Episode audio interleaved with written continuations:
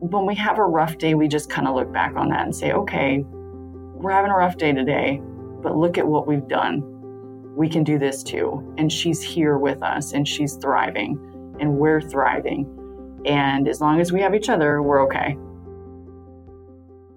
Welcome back to a new season of Big Little Choices. This is Shri, and I'm so excited to bring you more stories, more inspiring choices, and more opportunities for all of us to learn about what other amazing women and mothers are doing. We really want this season to inspire you and to make a choice or choices that are right for you. If you've heard episodes from the previous season, I hope your takeaway was that you can make an unconventional choice, stay true to yourself, and still have a happy ending. Hope you enjoy the show. In today's episode, you'll meet Jamie, who had to make an incredibly difficult decision not just for herself, but for her daughter Callie. Jamie was a military brat and grew up all over the world. She had a bit of an unusual childhood. Diagnosed with type 1 diabetes when she was 3 years old, which meant strictly watching her blood sugar levels and taking up to 10 injections a day. And although her childhood was a little different, her parents never put any restrictions on her and did a really great job of letting her do all the things everyone else did. But it did make Jamie familiar with what it's like to have a lifelong health condition. Fast forward to her adult years when Jamie met her husband, and they quickly decided to start a family. Jamie had a smooth pregnancy but had Callie seven weeks before her due date. And there were many surprises to come. As soon as she was born, Callie was found to have a chronic heart condition called tetralogy of Fallot, which meant that she needed to have an open heart surgery immediately and a couple more over the course of her life. The surgery was successful, but pretty soon after, there was another piece of news from the doctors about Callie's health. This was maybe two or three weeks after she was recovering. I mean, we had a bunch of doctors coming in and out. It was hard to keep track of who was coming in and out of the room at that point, specialist after specialist, all the tests, all the nurses. And the doctor tells us that he's going to send somebody in because they'd noticed that her one of her legs was shorter than the other one her left leg was shorter than her right leg. And so at that point, we hadn't even noticed. She was literally the most beautiful thing I'd ever seen, even all connected to the wires, even with her big old scar that was almost as big as she was. She had 10 fingers and 10 toes, and she had his blue eyes and long eyelashes and my strawberry blonde hair. I hadn't even noticed that her leg was shorter than the other. So the specialist comes in and after many, many tests and many consultations, they did let us know that her leg was shorter than the other one. She was actually missing one of the bones entirely in her leg. And so we started on that journey. So, in the midst of recovering from her heart surgery, we had to start looking ahead as to what our next steps were for her to be able to figure out a way how she was going to walk and what her leg difference meant. And so, what were you told by the doctor, or rather, like, what were the choices that you were given at that point? So, they there were two two choices essentially. We could either do a bunch of limb lengthening surgeries where they would go in and literally try to stretch out her leg to make it somewhat close to the other one. From the way they described it, it would be very intensive, very painful, and there was no guarantee that it would work. They told us that she probably would be in the hospital for most of her childhood, and there would be almost a guarantee that the entire childhood she'd be in a wheelchair because she wouldn't be able to walk during the process. Or we could look at doing a lower limb amputation, doing an amputation about mid calf so that she could still have her knee joint and get her fitted for a prosthetic leg when she was 18 months old. So there's nothing that prepares you for that. I mean, I read all of the baby books, but there's absolutely nothing that we could have done that prepares you to make that decision. There's not a checklist, there's not a guide, there's not best practice, there's just what is best for your child. And even though I did have a pretty normal childhood, I still was in the hospital a lot and I'm not a fan of it. So we met with, we luckily live in Texas, and one of the best hospitals in the country for orthotics is in Dallas, Texas. It's uh, Scottish Rite Hospital. They are amazing as far as any type of orthopedic and orthotic procedures go. And so we went up to get a consultation before we made the decision. And we met with, first of all, just walking into the hospital, I was blown away. Um, it's one of the most inviting places. We normally, when we go up there, we have to drag Callie out of it because she likes going so much. They have popcorn for the kids. They have wagons that the kids get to ride in. They have playgrounds inside the building for the kids to play on.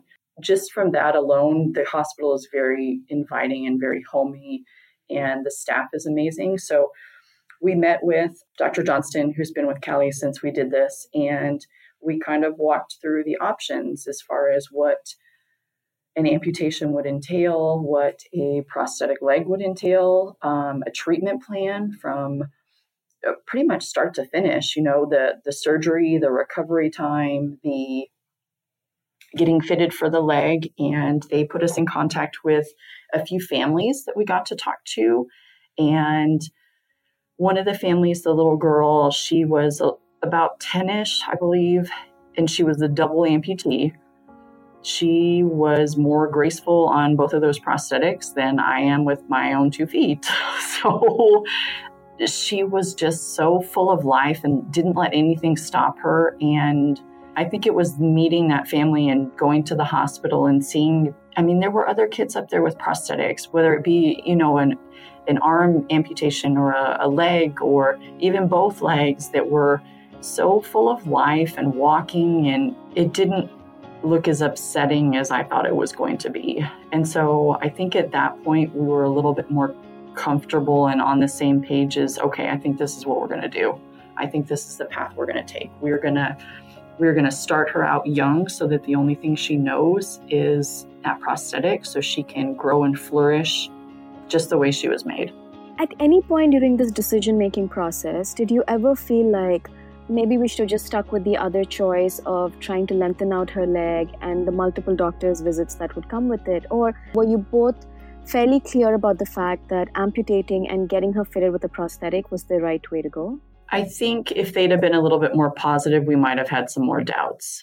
But we had tried, um, we actually went to Shriners Hospital in Houston where they tried to kind of fashion a, made a little shoe with a giant block on the end of it and a brace to try and maybe simulate what what her life would look like. And she just it was such a struggle. And they kept telling us we don't know if this is going to work. We might have to amputate anyway. And so i just in the back of my mind thinking i'm going to put her through all of this.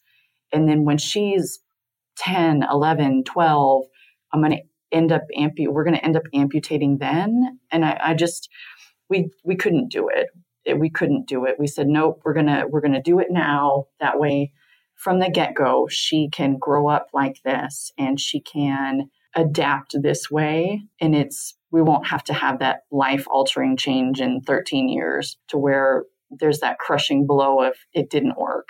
So, when you're making such a big decision for your child, right, it's not just something that's affecting you, but it's really affecting them for the rest of their lives. What is it like to have that that responsibility and in some ways the burden of making such a big choice for your child when she didn't have a say in it at all. I mean it's hard. It's still hard because now we're at the age where she asks why? Why me mama? I let her let me carry that if that makes sense. I carry that for her. So she doesn't have to carry that burden. So if she's upset i let her give that to me and i carry it for her then I look at her and I see everything that she's doing. And she wouldn't have been able to do that if we hadn't made that choice. So that gives me a little bit of comfort when we do have those hard days where she does, where she doesn't understand, or she has a, she has a day where somebody maybe points at her, where they maybe ask her a question and hurt her feelings. So when we have days like that, then I, then I'm a little bit more comforted by the fact that we have some pretty amazing days too because we made this decision when do you appreciate everything that you've done? Or rather, what are the days where you feel like you've made the right choice for Callie? When she's running around just like everybody else, when she's riding her horse, when somebody does ask her about her leg, and I see the amount of courage and strength and grace that she answers their questions with, when we're able to inspire others not to give up, when we can be the family that somebody talks to because they have a big decision to make and they want to talk to somebody that's walked in that walked that path before them. I think those are all the times where I know we've made the right decision. So, can you talk to me a little bit more about that? The other choices you've had to make along the way to make sure that Callie still had access to all the opportunities that you would have liked her to have, to have all of these experiences. It's pretty incredible that she rides her horse and just being able to function and live like any other little girl would have liked to. We, I mean, it's going to sound terrible, but we never tell her no when it comes let me rephrase that. We never tell her no when it comes to doing something. She gets told no plenty of times. but she, if she wants to do something, then we figure out a way to do it. Um, whether it be, I, I want to, we took a cruise a little while ago and she wanted to go to the pool. And so, okay, we're going to go to the pool. Here's how we're going to do this. Here's what we're going to do with your leg. I mean, she's been riding horses since she was five. So we just had to figure out a way to do that. And so I think adapting and not putting any type of limitations on her helps with that. It might mean a little bit more planning or a little bit more decisions for us to kind of make along the way. And I, I mean, I'm not going to lie. There have been several times where I'm like, well, let's just sit this one out because I think it's, I think it's going to be hard. But then it's one of those gut check moments where I'm like, no, we're not going to sit this out because it's going to be a little bit difficult. We're going to do it and we're going to do it the way we need to do it so she can participate. The perfect example is field day for her. That's a very difficult experience sometimes because the stuff that they do at her school is not very adaptive. And so most of the time, either my husband or I go up with her and we're up there on the rides and stuff with her. We're in the bouncy castle. We are taking our shoes off and running in the sack race with her. So I think making those conscious decisions not to have her sit out and not to put any limitations on her, those little decisions make it it gets a little bit easier to make those. So do you ever feel like you overcompensate given her condition? Yes, we most definitely do.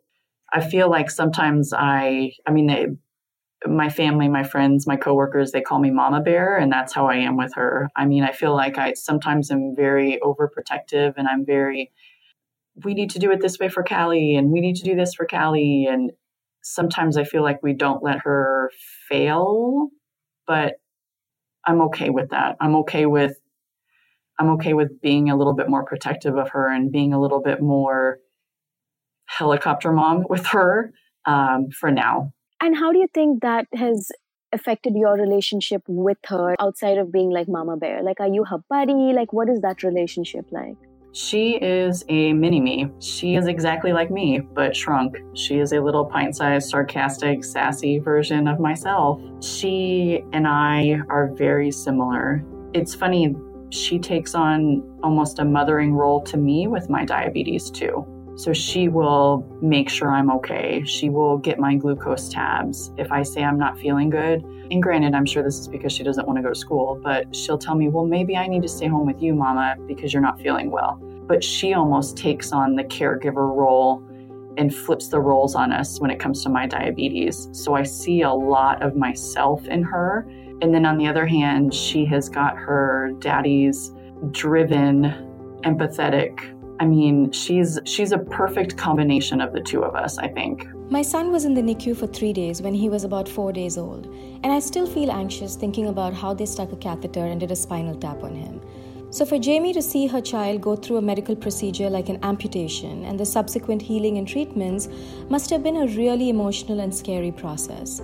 Luckily, she and her husband had family close by in Dallas who fully supported their decision and not only helped during the amputation surgery, but watched Callie when she couldn't go to a daycare and learned how to put on her prosthetic as well you almost go through a grief period afterwards because you imagine this different life when you're pregnant. You imagine how your life is going to play out, and then it turns out that your life is going to go a completely different way. And to you almost mourn what you thought you were going to have. And so to have family that were there to help you kind of talk through it and just the simple things like reminding you to take care of yourself and reminding you to eat and I mean, bless my mom's heart, she would come over and do laundry because I was, we were such a mess that we couldn't even do our laundry, you know? And I mean, my mom would come do our laundry for me.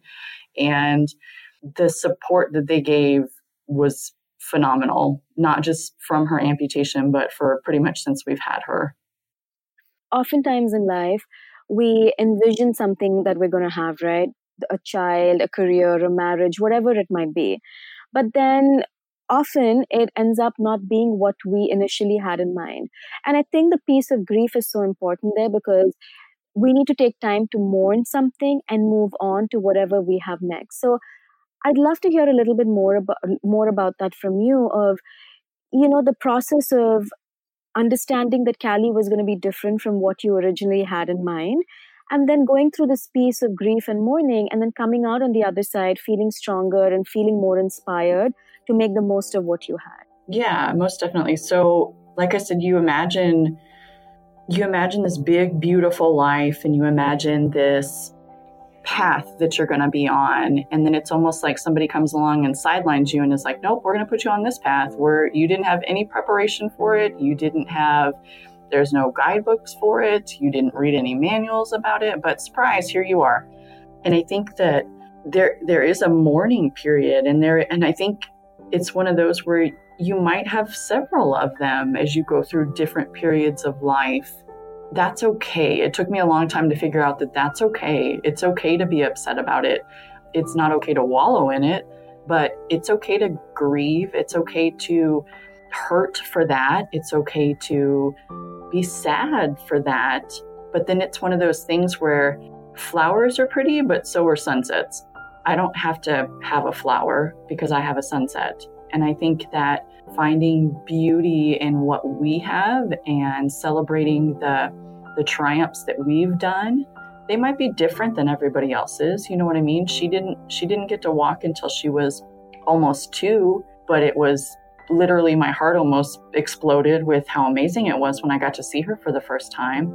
Was I upset that it wasn't when everybody else was walking? Sure but it that didn't take away from the fact that what she did was amazing.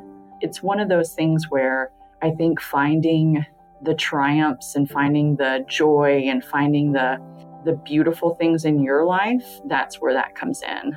This might not be the garden I thought I was going to be planted in, but we're definitely going to bloom in the garden we were planted in, and we're going to make the best of what we have, and we are going to raise a beautiful little wildflower for sure. That's amazing. That's such an incredible and positive perspective to have about life. I'm assuming that along the way, as you've had to make all of these difficult decisions for Callie, like there's certain things you've had to do for yourself as well, or were they in terms of how you chose to spend your, you know, if you get any free time, or the kinds of people you wanted to spend your time with? Were there any choices you had to make for yourself and or your husband? He and I, from the get go, agreed that she would be first priority. So it's only been very recently, and it's almost like uh, we've been holding our breath for the last, gosh, how long? 10 years now. Um, but now with her second heart surgery, I feel like we are hitting our stride and we can almost kind of breathe because it's almost like we are kind of jogging and running now whereas before we were almost kind of like crawling and learning how to walk and now i feel like okay we're kind of kind of jogging through this now we can we can breathe a little bit better. She is growing. Her heart surgery has made her so much stronger to where her energy is 900 times more. She's not getting as sick as much because her heart's so much stronger. She's much better with her prosthetics now. And so i feel like now I've almost kind of refound myself and we've refound ourselves to where we are going on little weekend getaways now. And we are having movie dates with our friends and going out to dinner and that type of thing and really taking I mean I'm writing again which it's been years since I've been able to kind of devote time to that. So I think now we kind of hit a good stride. I cannot imagine how difficult it must have been for Jamie and her husband to have made this choice. I often find myself anxious about the daily details. How much lunch did my son eat? Is he learning fast enough? Is his preschool right for him? And then I hear a story like this, which gives me perspective about what truly matters. Yes, lunchboxes, school activities, daily bedtime are all important, but it's even more important not to get bogged down or anxious by these details. Instead, what I learned from Jamie is that finding joy in what we have and making the most of what we've been given could really help us live our best lives. I was so inspired by this conversation. As you can tell, Jamie is incredibly strong, gracious, and unapologetically focused on making choices that are right for Callie. We wrapped up our chat with her thoughts on how she gets through the rough days and how she finds courage to keep moving forward. When we do have those rough days, we kind of look at each other and go, but she's here. She's here and we're here because when she was born, the only thing we were focused on was getting out of the hospital. And so to look back on all that we've been through and all that we've done and survived and triumphed over when we have a rough day, we just kind of look back on that and say, okay, we're having a rough day today, but look at what we've done. We can do this too. And she's here with us and she's thriving and we're thriving. And as long as we have each other, we're okay. What are your final thoughts on making a bold choice? And in your case, bold, unconventional, scary, so many emotions attached to it how do you find that courage making a bold choice sticking with it and making sure that you know there's no regrets you just move forward and try and find the best life possible for yourself and your family so i i think in all aspects and i think this is for any mother really or any parent um, we're our children's north star like they are looking to us for guidance for everything and so as long as every decision that we've made has been in her best interest that gives me courage. She gives me courage because everything that she's done, I, I can make a tough decision because of that. Because she's way tougher than I am, like hands down, way tougher than I am. And so just reminding myself that I'm her guiding light. We are her North Star. Everything that she models and learns and sees is going to come from us. That kind of guides us. And so as long as we keep that in the back of our mind, I think we're going to be okay. Our family motto is have courage and be kind. And that's what we stick to. You be brave and you be nice, and everything will work out okay. Thank you for listening to this episode, and I hope you enjoyed it. I'll be back soon with another interview. And until then, if you have any feedback or comments on the kinds of choices you want to hear more about, let me know.